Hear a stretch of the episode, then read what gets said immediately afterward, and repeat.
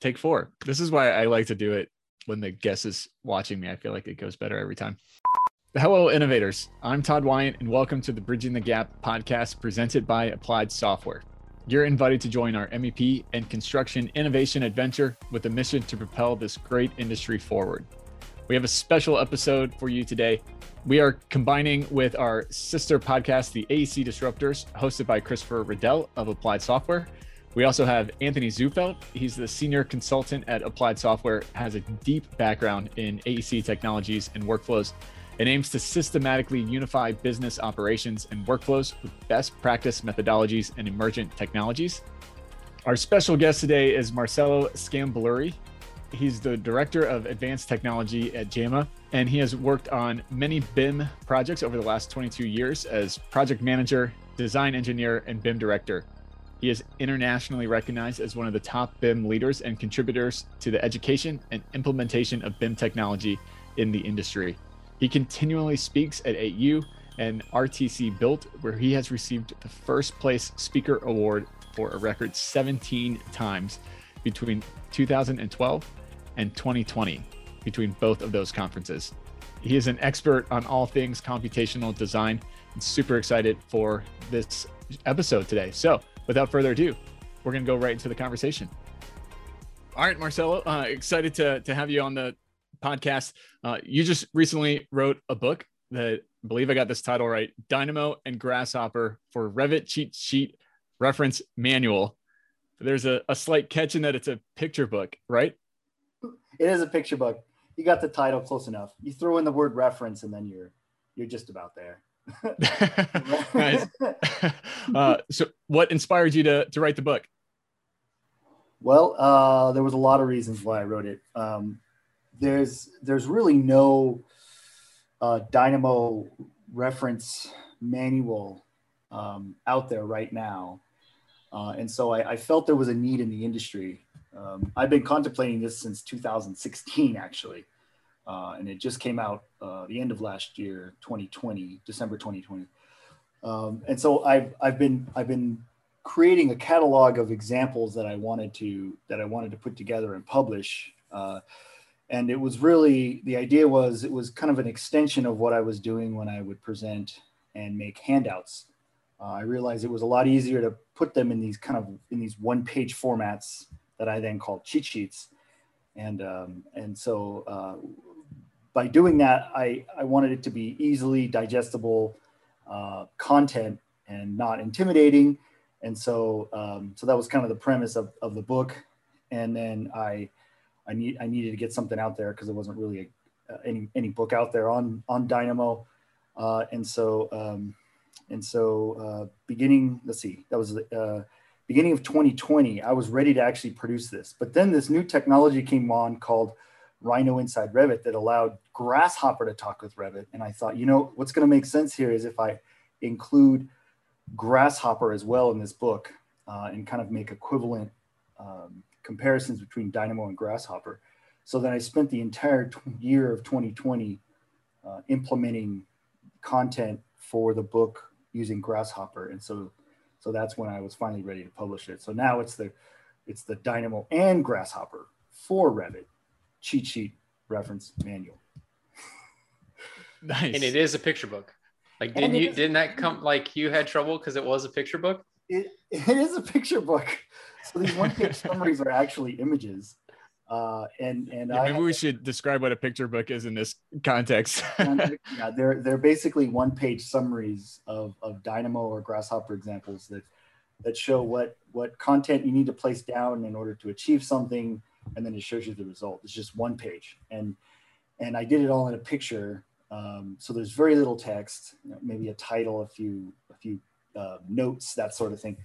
Uh, and so when I was thinking of publishing this, I thought it was a slam dunk. I, I so I went to publishers and and they basically told me that they're not going to publish a picture book for AEC. And so I had to try to explain, no, it's not really a picture book. I mean, they are pictures. And what you do when you and I learned a lot about um, about uh, kind of the authorship uh, side of things is, is, you, is if you talk with a publisher, they have you fill out these forms. And one is what percentage of your book are images? and I put 100%. And that's, that was kind of minus the title. so uh, that's kind of where it starts. So anyway, I had to self-publish the thing, but uh, but it's um, it's great. You know, it's funny because I've had actually publishers come back to me now that it's and ask if uh, I'm going to be doing a second edition or a part two. So, uh, you know, that's hopefully I can. Nice. Get, yeah, that that'll be that'll be in the pipeline soon. We'll drive a hard bargain with him on the second time. Be like, well, well, well, now you're coming back. It's 100% pictures this time. Still. That's right. yeah, didn't you say?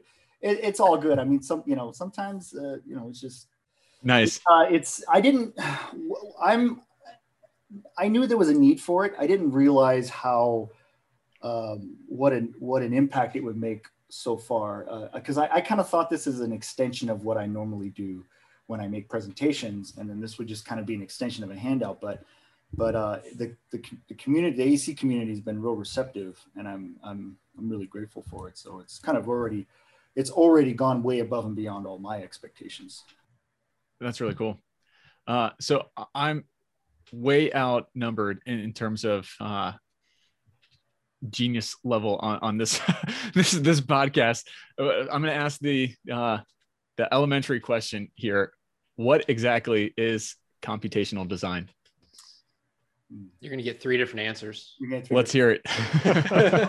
Maybe I'll go. I don't. I'll I'll stop for now because you. Uh, I'll let everyone else speak and then let Anthony give his. Let's see what Anthony thinks computational design is. Oh man, I gotta put the first step out there. um, you know, it's it is a big question, and it is something that I would say is not well defined in the industry. And that's something that we probably need to collectively work to do a better job of is to kind of define it. But I actually think that there's a there's a guy, a professor, Randy Deutsch.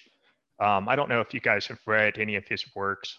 Uh, he's written a lot of really good books that are really relevant to computational design and what it's doing in our industry.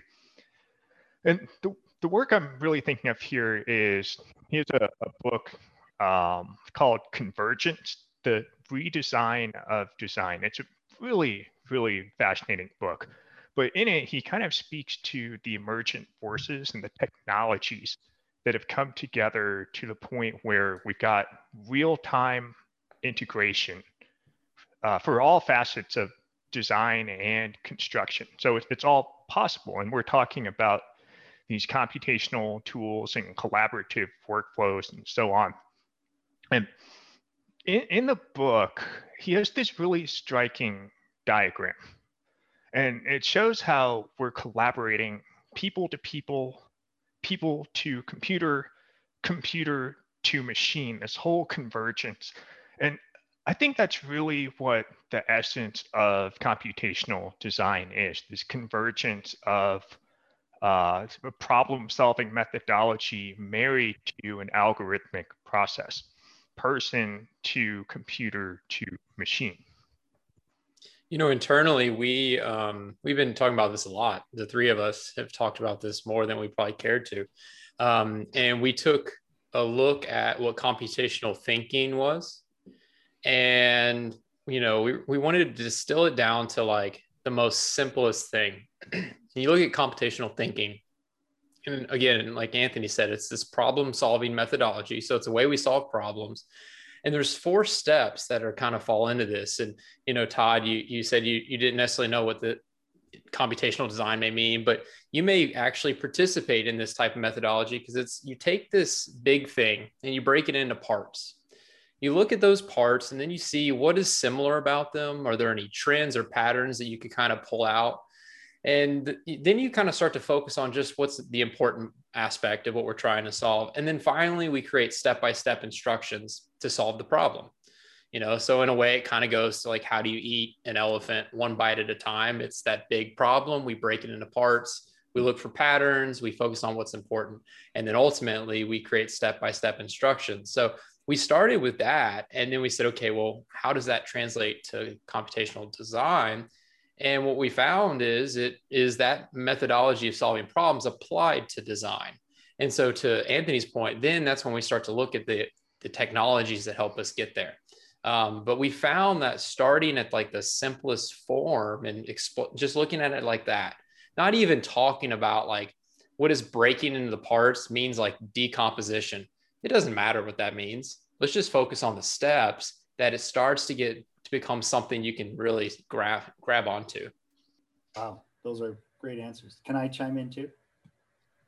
Go for it. I think uh, I think the problem with computational design is is like like Christopher said, you get different answers from different people, uh, and I think the confusion around the industry is is uh, it's not really a thing; it's more of a process, and and I like to think of it that way, like like a digital twin, right? People try to define what a digital twin is. You can, and I know you've had guests on your podcasts as well, Todd, that to try to define what digital twin. They all do an awesome job. Uh, I think. I think a digital twin is not really a thing either. I think it's it's that's the that's the confusion. It's a process. You could have you could have something that participates as a digital twin, but if it sits on the shelf, well, then is it are you really participating in that process? So I think I think computational design is a process, less of a thing. Uh, and I, I tried to before the show, I tried to think of a definition for it. Um, you want to hear my definition? I came up with a customized computational process via programming to assist in design and production of design. Short is computational design. The idea there is that is that you need to have a customized process that's computational, and then programming is kind of at the center of all that. But it's really an assist. It's not a complete necessity, and so that becomes the process. So as we think about as we evolve from 2D CAD drawings to to BIM, this is kind of like the next process. What do we do with now this culture that we have in our office of BIM? Well, let's assist it. Let's make it better. Let's put pro. Let's wrap some programming methodologies around it uh, to help with our design. And then, and then I think probably two might be confusing is computational design is not just for design. It's also how do you express that design, like the production, how you get that design on drawings, that sort of thing. So so uh, something could be as, as narrow as, well, Dynamo. We program Dynamo to make repetitive sh- um, views and place them on our sh- sheets and so that we could then do our printing. Well, that actually in and of itself is actually computational design. You're not actually using it to design, but you're using it to express your design. So, so it's kind of a it's kind of a process um, more than more than anything else. That was my two cents on it. I, I think, think I like that. I think that's good because what I, you know, when we did this research, we looked up um, computational design kind of falls under one of three types of design. And the example I came across was really a great one. And it was looking at the idea of you have classical design, uh, design thinking, and then computational design. And it looked at the example of a chair and we're designing for a chair. So if we're looking at classical design, we really care about the intricacies, the aesthetic of the chair, um, you know, how it feels. When we get into design thinking, we start to question, well, do we need a chair? Do, do I need to stand up? Maybe I don't need this type of design. And then we look at computational design, then we start to look at how can we design a chair for the masses to improve social life you know or you know how do we arrange chairs to get people to come together? And so i think that your idea of this being a process really um, hits the nail on the head in terms of what it really is and and it's just another type of design and then we just need to sort of figure out how does it fit into what we're doing.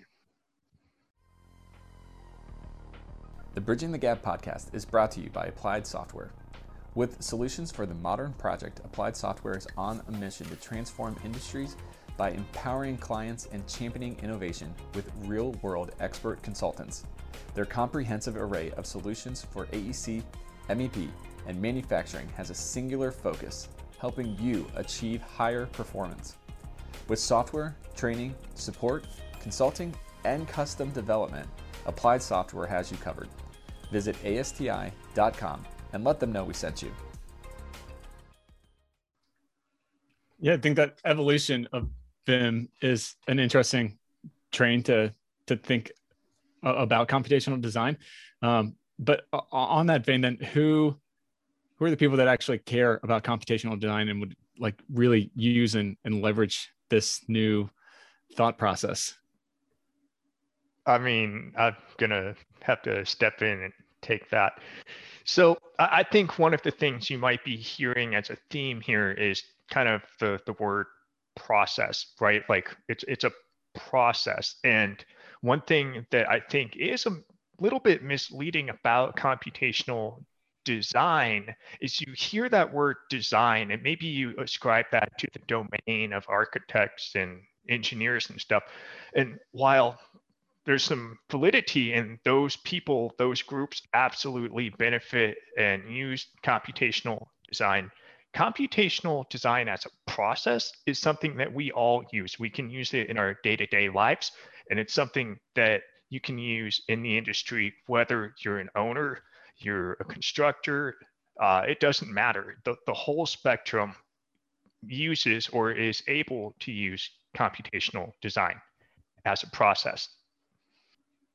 How would those use cases kind of come out? Uh, yeah, I, uh, I think what Anthony's trying to get at is it's it's um, it's it's kind of uh, uh, mm, trade agnostic is what I think we're trying to get at here. Is that is that the entire industry could benefit from from from computational design. You know, our industry is actually late to adopt this technology. It's been around a long time. Like the automobile industry, the airline industry, they all use these kind of processes and they've been using them for a long time. That's just kind of the nature of, I think, our industry is on the, I'm putting in quote unquote late adoption compared to, to other industries, right? But certainly ahead of other industries, you know, but anyway, um, what I, so that that's what Anthony's getting at. That's that's a great point. Uh, what I what I the way I look at this is is not necessarily who should be using it. I look of it as like a um, it's a uh, it's a cultural shift that that that needs to be realized in in a, in companies. What what you may find if you survey companies, I'm going to just say companies in general in the AEC O space, whether they're designers or contractors, is you'll find pockets of them within companies that use technology, use computational design.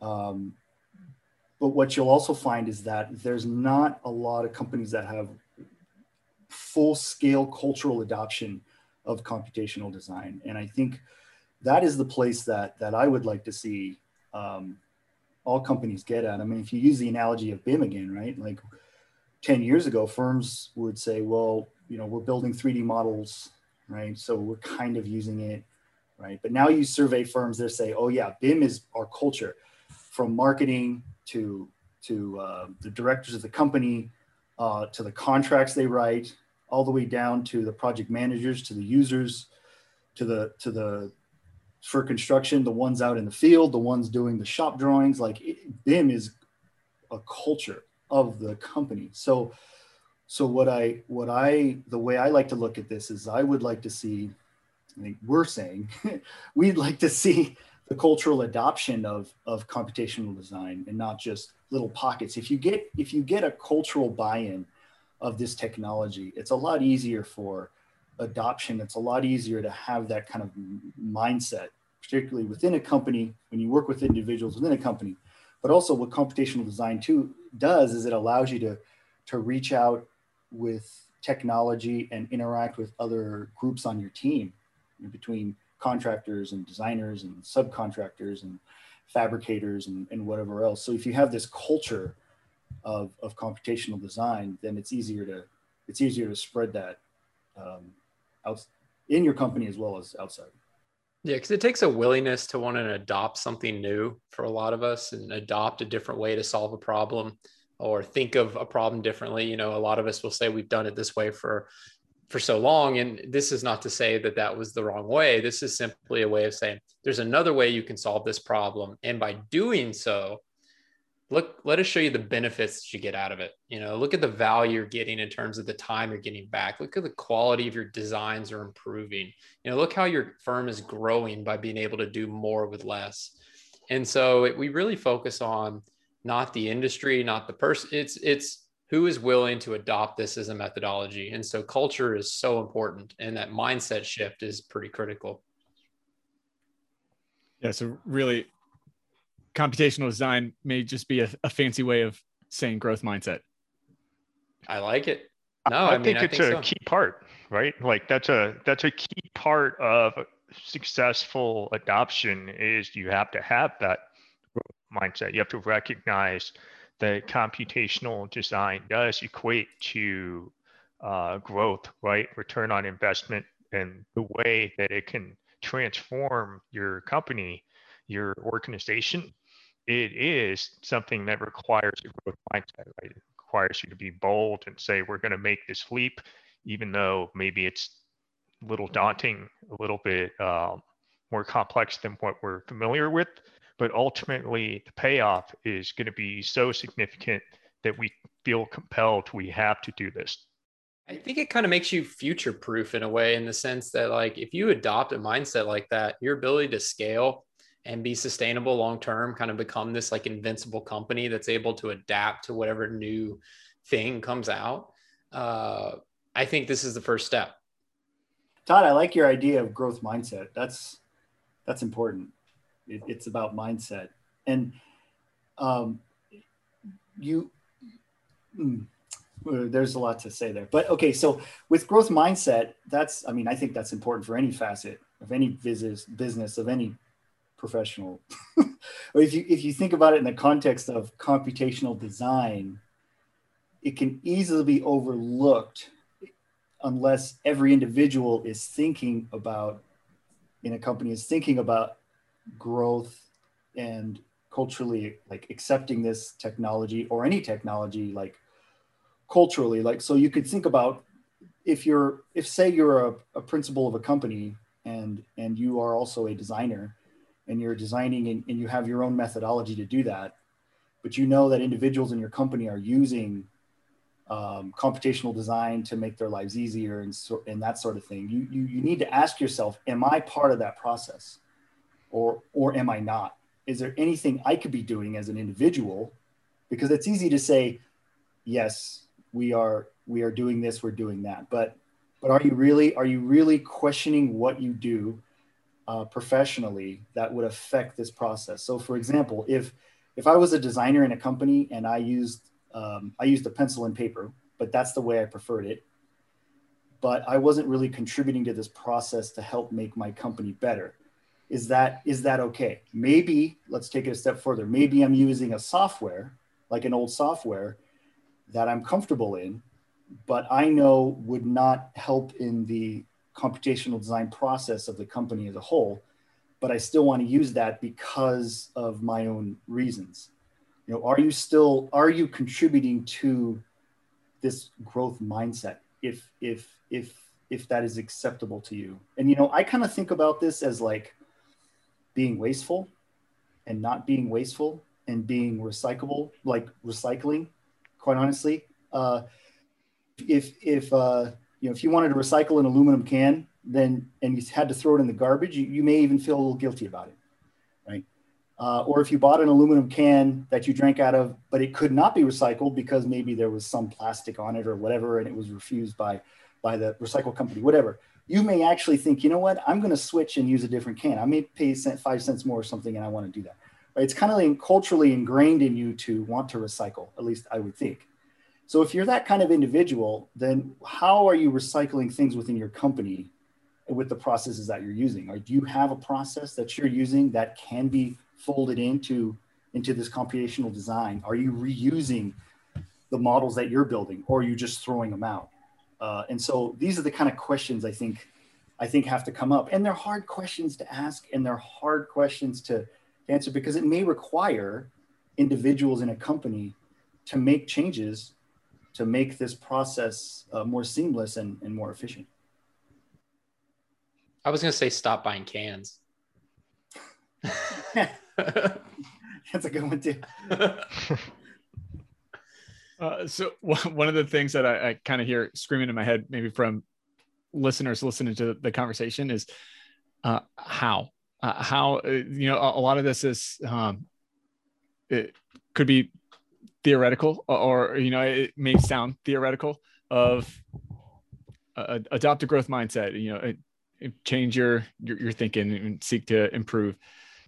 But which anybody that listens to bridging the gap is, is going to know I, I, talk a lot about growth mindset uh, but how do you actually do that to accomplish the potential of computational design? Ask for help. Yeah i mean you know there's there's a ton i mean there's a ton out there and it seems like this daunting task but really it's being able to accept the willingness to learn that you on yourself have to be able to do that. Like i want i want to learn this new methodology or i'm open to it and then ask for help you know whether it's your peers inside that you work with or your peers that you know are already looking already working on it and start to think about things that you know it depends on what what part we're focusing on. And you know when we say like how can i adopt something like this? And you know there's low hanging fruit that you can establish. Like when you say man there has to be a better way.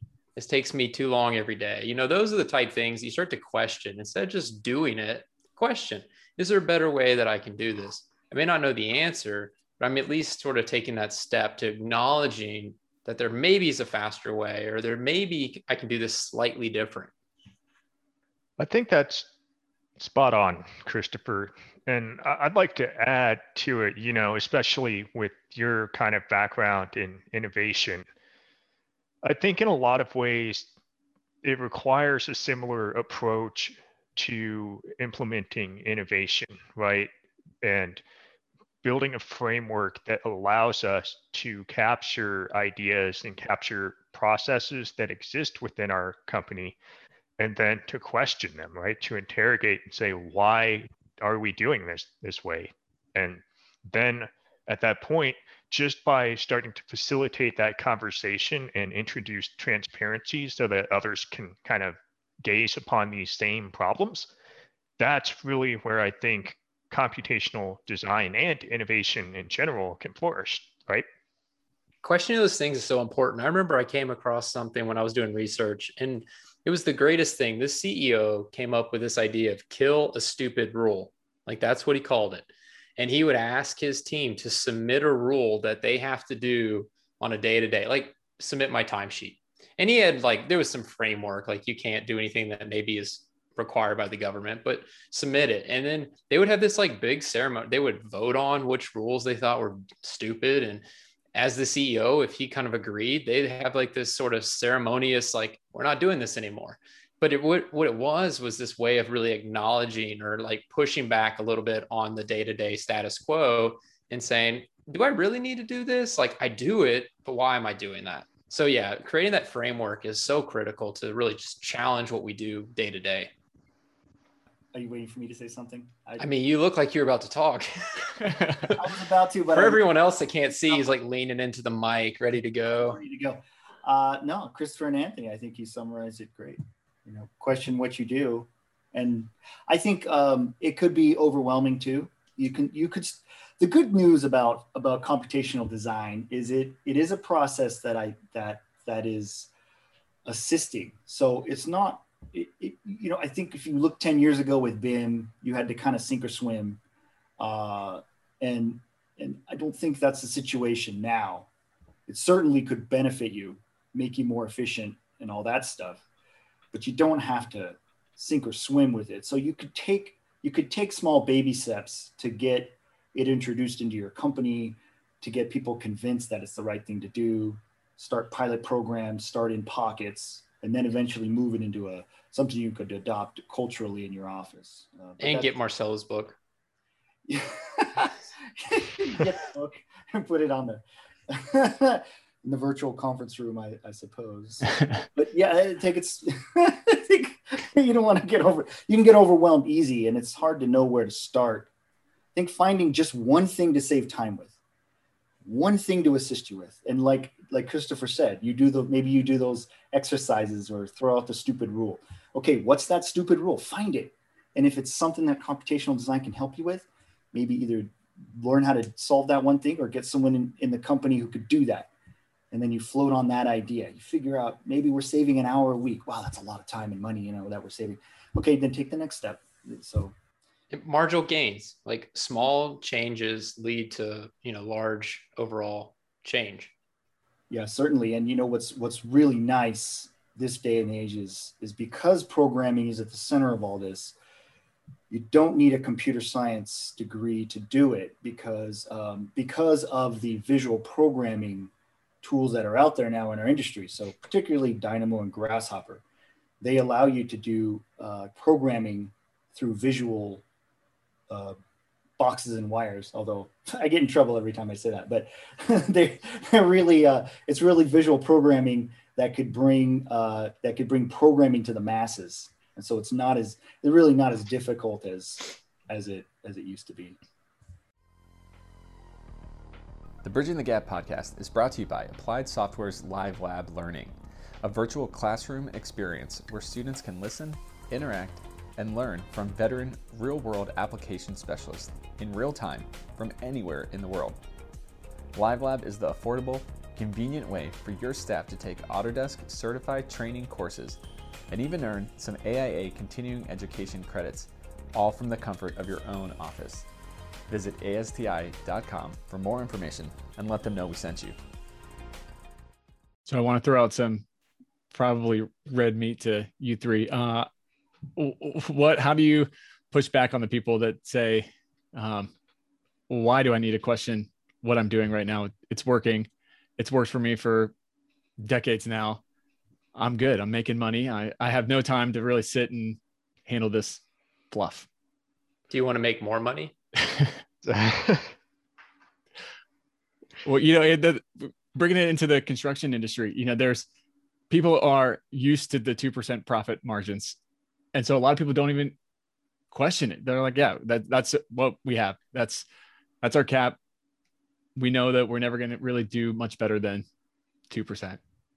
I have a I have a comment on on that. Um, what what we've what we've found is that this computational design is is is trending towards being the future of AEC. So if, for example, you decided not to adopt it and you just sat back, I could imagine a scenario where eventually your competitors would, and then at that point you would be less competitive. Uh, and so so just that alone uh, would, I would think, would merit some investigation into this, into this, um, into this technology. Or you could wait it out and see what happens. Although I wouldn't, I wouldn't, I wouldn't recommend that. Marcelo, you just gave my uh, my favorite pushback line on this is with the competition aspect of it. Maybe that just speaks because I'm freakishly competitive, but I love it. It's a great one. It yeah, it can be a competitive advantage, and you know, Marcelo, I, I kind of watch back your um, New Zealand user group, and you put up one of the key words you put up, which we haven't talked about, was I think customizable um, and accessible, um, but customizable. So like, there's a big part of this that we haven't really looked at. That do what? You listened to that whole thing? I listened to the whole thing. Holy I did. I know. Wow. I don't know. I don't know why. I hear you talk enough. I don't know why I like put myself through that. no. But uh I was yeah, I was trying to test, see if you knew what you were talking about. Um you did. But yeah, I mean, so there's a big part of this that we don't really we hadn't really touched on, but is this idea of like customizable integration, all those kind of buzzwords but for these companies that you know maybe they're satisfied with their 2% but they're still using six different platforms you know or they're still using a whole bunch of different piece parts and pieces and starting to adopt this type of thinking this type of technology there are opportunities to start to pull some of those together. And so you know yeah you might be getting 2% but everyone would love to save an extra hour every day of what they're doing. Whether you want to cut, you know, leave work early. You've done all your work in seven hours. Why do I need to be here for eight? You know, that's a status quo you could challenge, but, or I want to turn that directly into some sort of profit revenue. Um, so, and it all goes to your competitors are doing it and they're going to continue to do it. And you'd rather sort of keep up with them. Uh, and then for the small firms, like it's, it's awesome for them because now you can start to compete with these larger firms that maybe before you couldn't really go toe to toe with them because you couldn't put out the same amount of work or possibly the quality of work. This totally flips that on its head and really starts to give more power to that to that smaller individual. I, I just want to say, I, I, think in some ways, um, I, I, think you guys are being a little too nice. Um, and I know this is a little aggressive to say, but I'm going to say it. Go uh, for uh, it. disrupt or be disrupted, right? Like at the end of the day, recognizing where the trajectory of the industry is going. If you're going to sit back and be complacent, you're giving up a competitive advantage uh, in the industry. And ultimately, your year over year returns are going to reduce the margins while your competitors are looking and they are innovating and they are taking advantage of things like computational design to transform the way they work and transform their profit margins.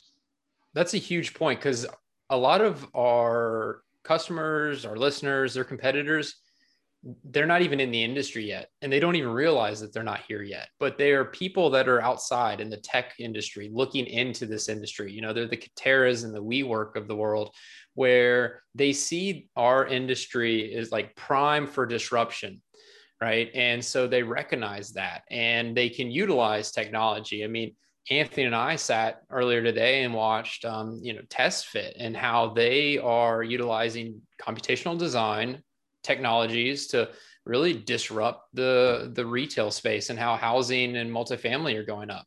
And so it is, you know, to say you disrupt or be disrupted. I mean, it is it is what it is, and and the people that are going to start to compete, they're not even here yet, and we don't we don't even know where they're going to come from. But it, it's going to happen, so you should start to defend yourself. And this is one way to sort of defend is uh, adopting these type of technologies that can now compete against that. Yeah, Anthony, I think you could be even bolder. You, said that you would give up a competitive advantage. I think you're giving up a survival ability if you're not adapting and growing because the AEC industry in in 10 years is going to look drastically different than what it has in the last 50 years.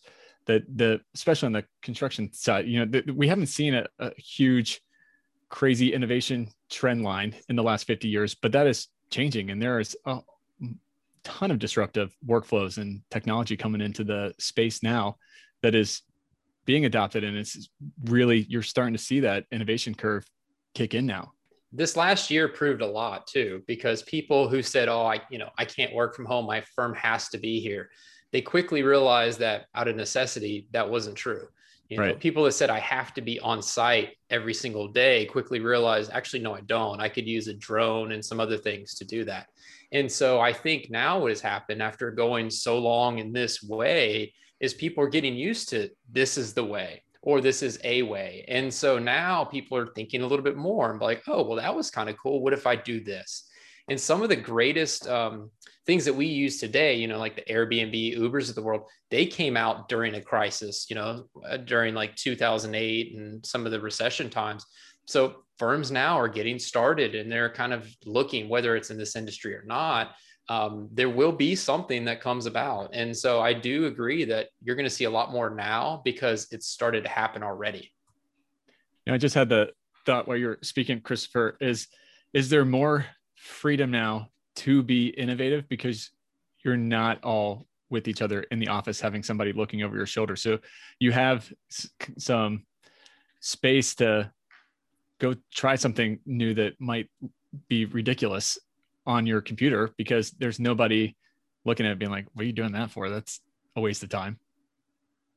I think so. I mean I've, I, I know eh, this has probably happened to both of y'all. I mean i've had someone come over my shoulder when I'm in the middle of working on a detail, not even done, like just trying to process how this is gonna, this building's gonna go together. And they say, that can't work. I'm like, I'm not even done. Like I'm in the literally, I'm in the middle of drawing a line and you're telling me it can't work. So I mean, I, I think there's some validity there. I, I, kind of, you know, Todd, you're, you're triggering something which is, um, I, I don't know if you guys follow John Maeda, uh, you know, he's one of the most influential design thinkers of the 21st century. And he's actually the creator of the computational experiences report. Absolutely worth checking out. But um, in his last report that came out last month, he actually talked about the difference between remote work and dist- uh, distributed work, right? This this idea that we're not just working remotely, right? We're not just not working in the office.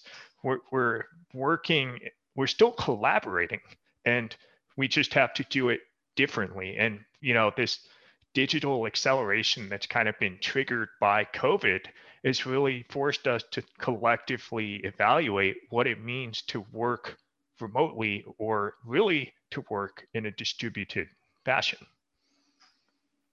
So you get kind of this asynchronous uh, innovation that happens, and you have to figure out how to communicate. You have to overcome those challenges, and that's where innovation comes from. Hey, innovators. Over the last year, hosting this podcast, recording over 65 episodes with the greatest minds throughout the construction industry, I started to notice common themes in each episode. We've had waves of disruption and a digital transformation impacting every aspect of construction and the leadership skills required to successfully navigate these waters.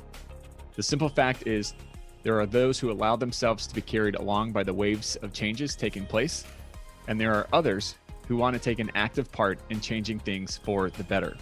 In my opinion, during times of disruption, good leadership is all the more important.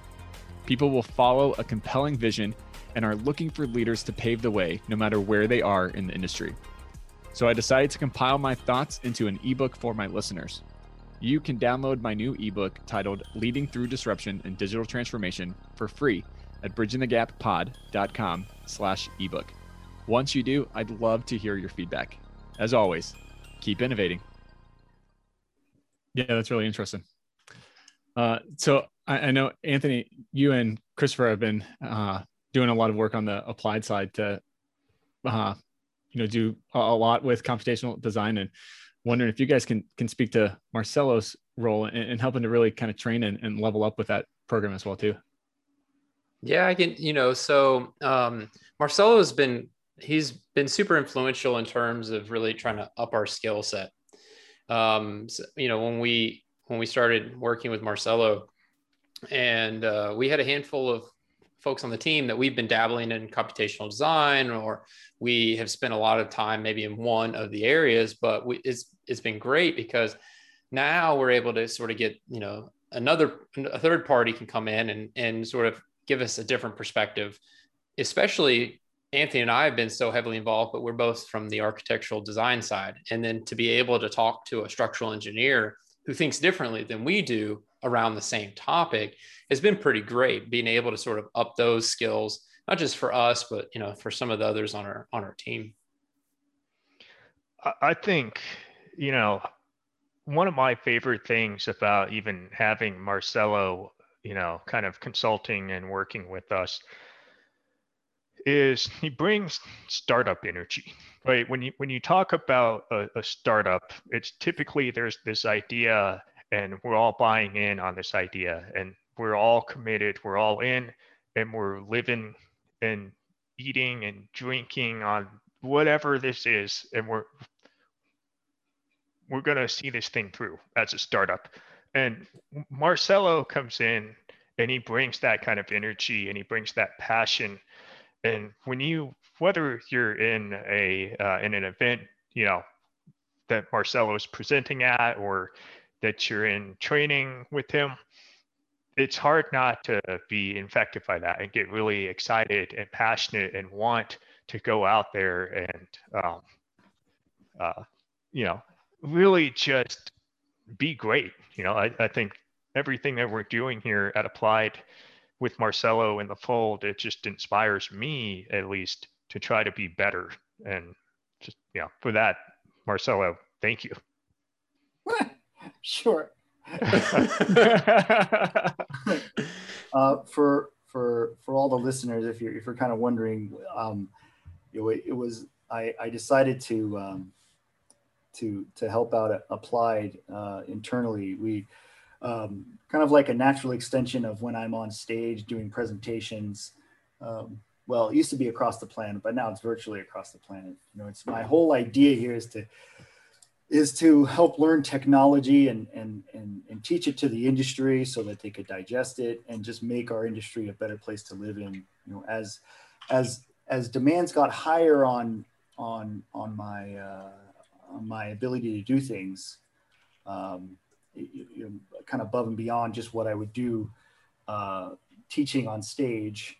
Uh, I, I, thought I needed to uh, to partner with a with a well-known group uh, that does uh, like world-class gold standard services to the industry, and so so uh, that's why I've um, that's why I'm here, and I I've partnered with with Applied. It was just to just just to find a way to help facilitate some of the things I've been doing for the industry uh, and and and and through that part through that kind of partnership um, has come these other conversations which is well how else could you how else could you assist us internally? You know what what what what what do you have to say about our processes in in house that sort of thing? So that's that's kind of what they're they're they're alluding to right now.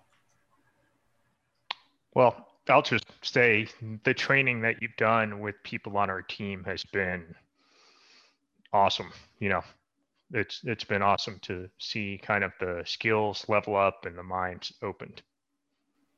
Oh, good. Yeah, you know, I, I that's I, that's just been my philosophy um, all along with with kind of training anyone, whether whether I'm up on the big stage or in a in a small intimate user group or in a in a training session is is uh, is really at the end of the day, it's you, you're you're showing someone how to kind of push buttons in a certain order, but but but there's meaning behind it there's passion behind it there's there's there's a bigger picture involved with with just the order at which you push the button. So if you can if you can if you can inspire someone to find meaning behind the order at which you push buttons um, then then uh, then you you have something special because then then it's meaningful and it's it's shareable and it's and it's uh, and, and that enthusiasm can be contagious. Well, and the real world experience, I think, helps that context that you could provide. And then it's not just pushing buttons. It's yeah. it's pushing buttons and you can speak their language and understand like I know what problem you're trying to solve because I had that problem and I've solved it. Let me teach you how to do it. I've been in the industry for 22 years and every step I've taken, I've questioned what we're doing in our industry, what new technology could we be using. So I've I've run into a lot of a lot of issues, a lot of resistance, a lot of learning, uh, and um, and so that's just kind of helped shape my mentality on on how I approach just about anything really. Um, it even started before that, but anyway. Uh, long story short, yeah, it's, uh, you know, it's it's um, a lot of things I've done is is is help, a lot of things I've done in in my past professionally has helped kind of mold me into the the the the, the solutions that I have and the challenges that I've that I've um, taken up. Um, a lesson I learned a long time ago, maybe 14 years ago, was was uh, the problems I'm tr- anyone who I'm trying to help outside my company uh, have unique problems that I've probably never dealt with personally. Like like a good example is um, when I back oh gosh 10 10 years ago maybe I've had people say that they have a hard time modeling topography in Revit, something simple, right? Now, I never used that in my company, and I've never actually really used the topo, topo modeling tools at that time. But I thought, well, how hard could it be? So I spent an entire year researching and training myself up on using topography tools in Revit. And at that point, even up to that point, I still never used it in my company. I still never practically did it so that it actually got on drawings. But I knew there was a need in the industry to help uh, people uh, in that area. And then I taught a class at Autodesk University, uh, wrote a white paper on it, you know, and that ended up helping thousands of people in that area just because I thought, well, you know, this is something I should probably learn, even if, even if it's not gonna, uh, even I'm not gonna use it in my, my company uh, personally. So the lesson I learned from that was uh, as, as professionals, you know, if we're willing to help people, it doesn't necessarily have to be kind of a selfish thing, right? Like, well, why should I learn that? I'm never going to use that in my company. Well, maybe not, but maybe you will if you're partnered with an architect or or if you're the architect and you're partnered with a, a production architect or you're the contractor and you're partnered with a sub. You know, there's this there's this great wealth of knowledge that you could be using and sharing. Um, you know, maybe maybe it's around computational design. Maybe you know how to lay down a bunch of dynamo nodes and and uh, do something repetitive. Well, maybe you're never going to use it in your company, but certainly someone on your team may uh, team meaning your project team, and then the whole then then you're in a win-win situation. Sorry, I got off a little tangent there, didn't I? Okay, I'm done. That's good. And you forgot to mention you made the Batmobile. Of all that, Oh, the topography. you made the Batmobile. Yeah, I always look for influence. Uh, Batmobile was was just I really needed something to model topography with. I was like, what am I going to model? And I thought, well, you can model some slopes and whatnot. No, and right when I was having that thought, I was on the LA freeway.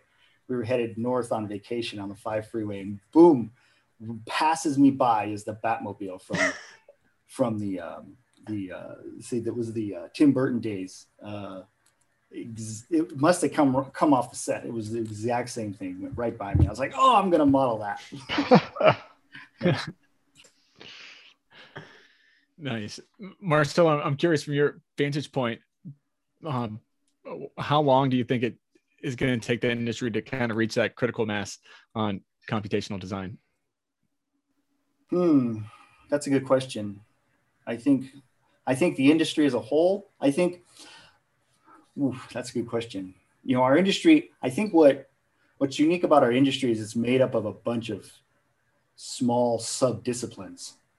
And we've got, I mean, in general, we've got one side, which is the construction side, and one side, which is the design side. And so, but then within those, we've got pockets of sub disciplines, right? So, so if I was going to put that all under one umbrella and say when that's the critical mass, that's a little harder to say. I think it might be easier to break it into its pieces and say, you know, like the design side versus the construction, the general contractor side versus the subcontractor side. That might be a little easier to to tackle. I never really thought about that. you That's know, I would wonder. what do you, I'd have I someone chime in. Let me think about it.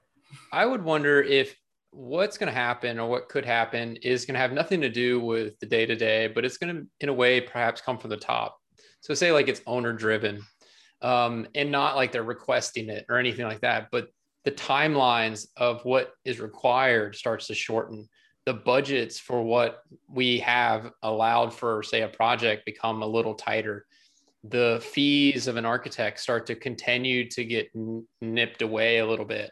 And what we will find is that no one's necessarily telling us that we need to use it or asking us to use it, but to be able to keep up with all of those things. And so to be able to keep up with all the owner requests and the complexity that they're asking, these owners are becoming more and more savvy. So they're seeing what other owners are getting from their um, for their projects. And so those restrictions start to pass down and then the fees start to dwindle and you reach this point where you have to do what you've been doing for so long is no longer working and you have to start to look at okay well i got to be able to do more with less people or i got to be able to you know um, produce this drawing set faster than before so i could take on that next one. I think that's going to really be the driving factor more than any of the technology itself Ooh, that's a good point. I like that, Christopher. That's a good answer. And and when when's that going to happen? You know, I don't know. But Christopher, you bring up some good points, which is if we think about the adoption of BIM, there was the sink or swim, right? But a lot of that was driven by the owner, right? They cut the checks. So a lot of times it was like, are you using BIM on my project? Yes or no.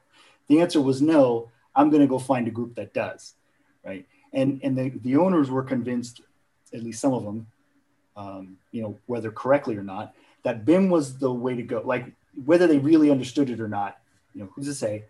But a lot of that dri- was driven by by the owners, right? So maybe I'm just thinking out loud. Maybe it should be the responsibility of the industry, like all of us here and all the listeners, maybe to help educate the owners on what this technology is, help educate the other stakeholders on what this can do for their project. You know, you have the standard, the status quo, but realize if you had computational design involved in the process, these are all your advantages. And I think maybe I have not quite seen a talk or emphasis in that area, but maybe that's maybe that's a target area that should that should that should happen because it's it there could be there could be a lot of advantages with that, right? And then and then I'll tell you when we get full adoption and then we could rest comfortably on this.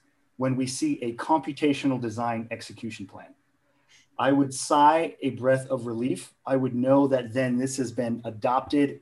BIM is part of that, but it's just part of it because now culturally across the offices, across all the partners in a project, they're all thinking about this and using the technology and there's some like guidelines on how that should be run because you know I, I can see a situation one day where you're creating say dynamo scripts or grasshopper functionality or something and it's not contained within your office you're sharing it across the partners in your in your project mm-hmm. and they're all using it so that requires some kind of standardized computational design um, documentation for the project and, and, so on. You know, I just, I just, sorry, you're making me think of all these things. I think so, and you're starting to see already like the the qualities um, of the skill set that people are looking for. So, say an architect, the skill set of an individual they're looking for, it's starting to encroach on that space. They're starting to ask for people that have some level of programming experience. They're starting to look at that type of thing. They're starting to put roles out that are called computational designer or computational specialist.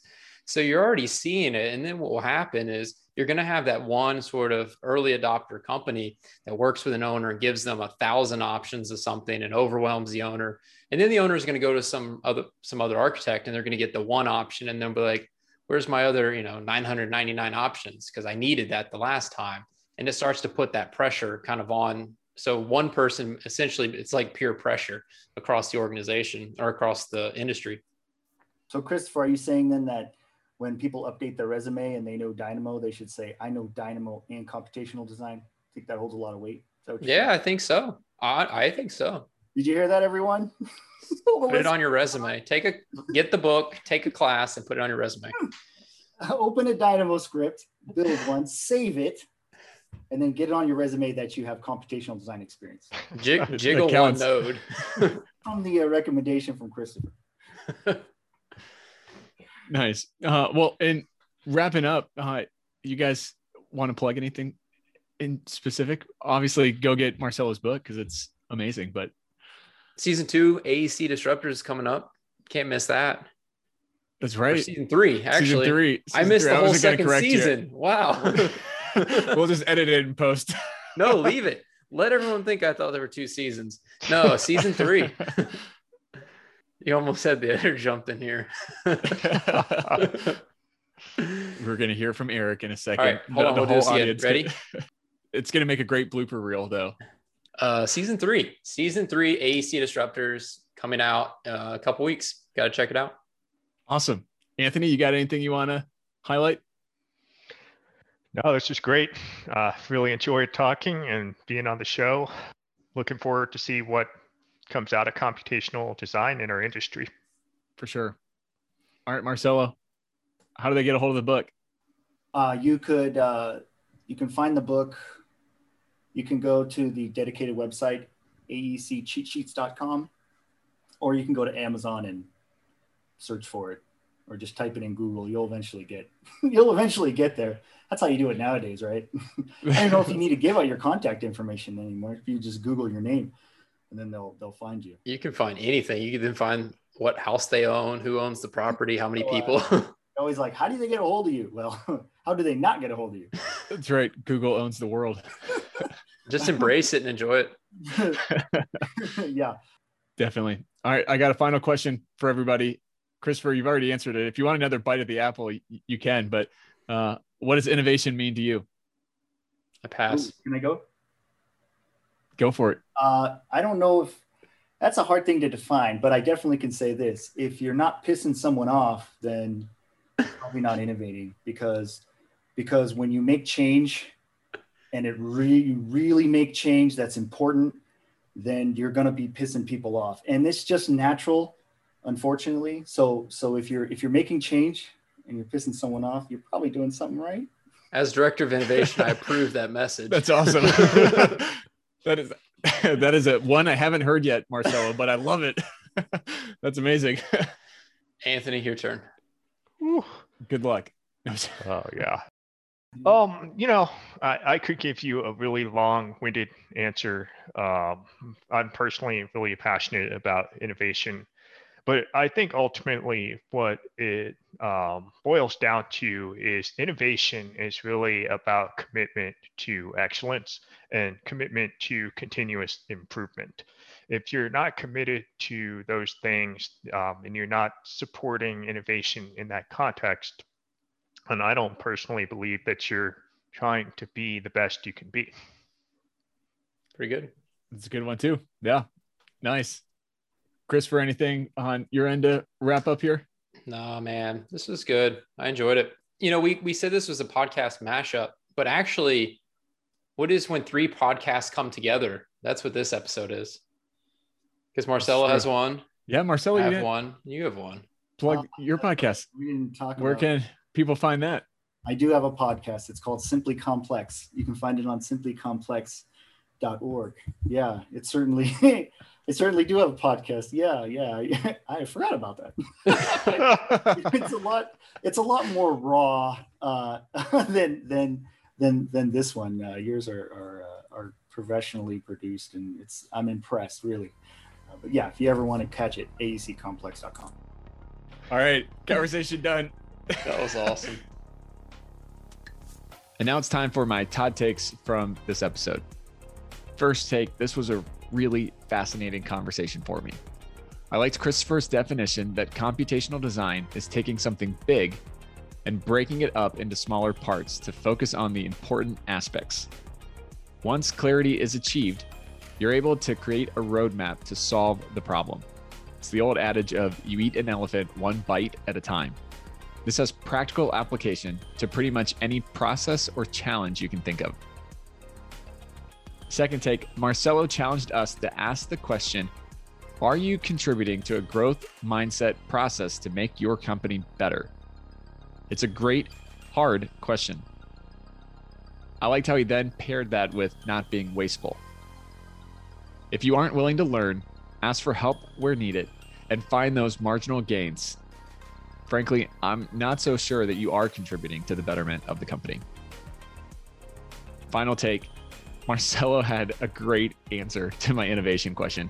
And he's absolutely right that all too often, when you seek to make innovative changes, you're probably going to have people upset with you. So, are you making any of those good waves of disruption and having people upset with you? Thanks for listening to this episode. If you're interested in learning more, you can visit our sponsor, Applied Software, at asti.com for more information. You can listen to this podcast anytime by simply going to Apple Podcasts, Spotify, or wherever you listen to podcasts. Also, be sure to check out our website, bridgingthegappod.com. As always, I'm Todd Wyant, thanking you for joining us on the Bridging the Gap podcast. Keep innovating. Bridging the Gap is directed and produced by Todd Wyant, edited and produced by Eric Daniel. Bridging the Gap is an applied software production. Copyright Applied Software 2021.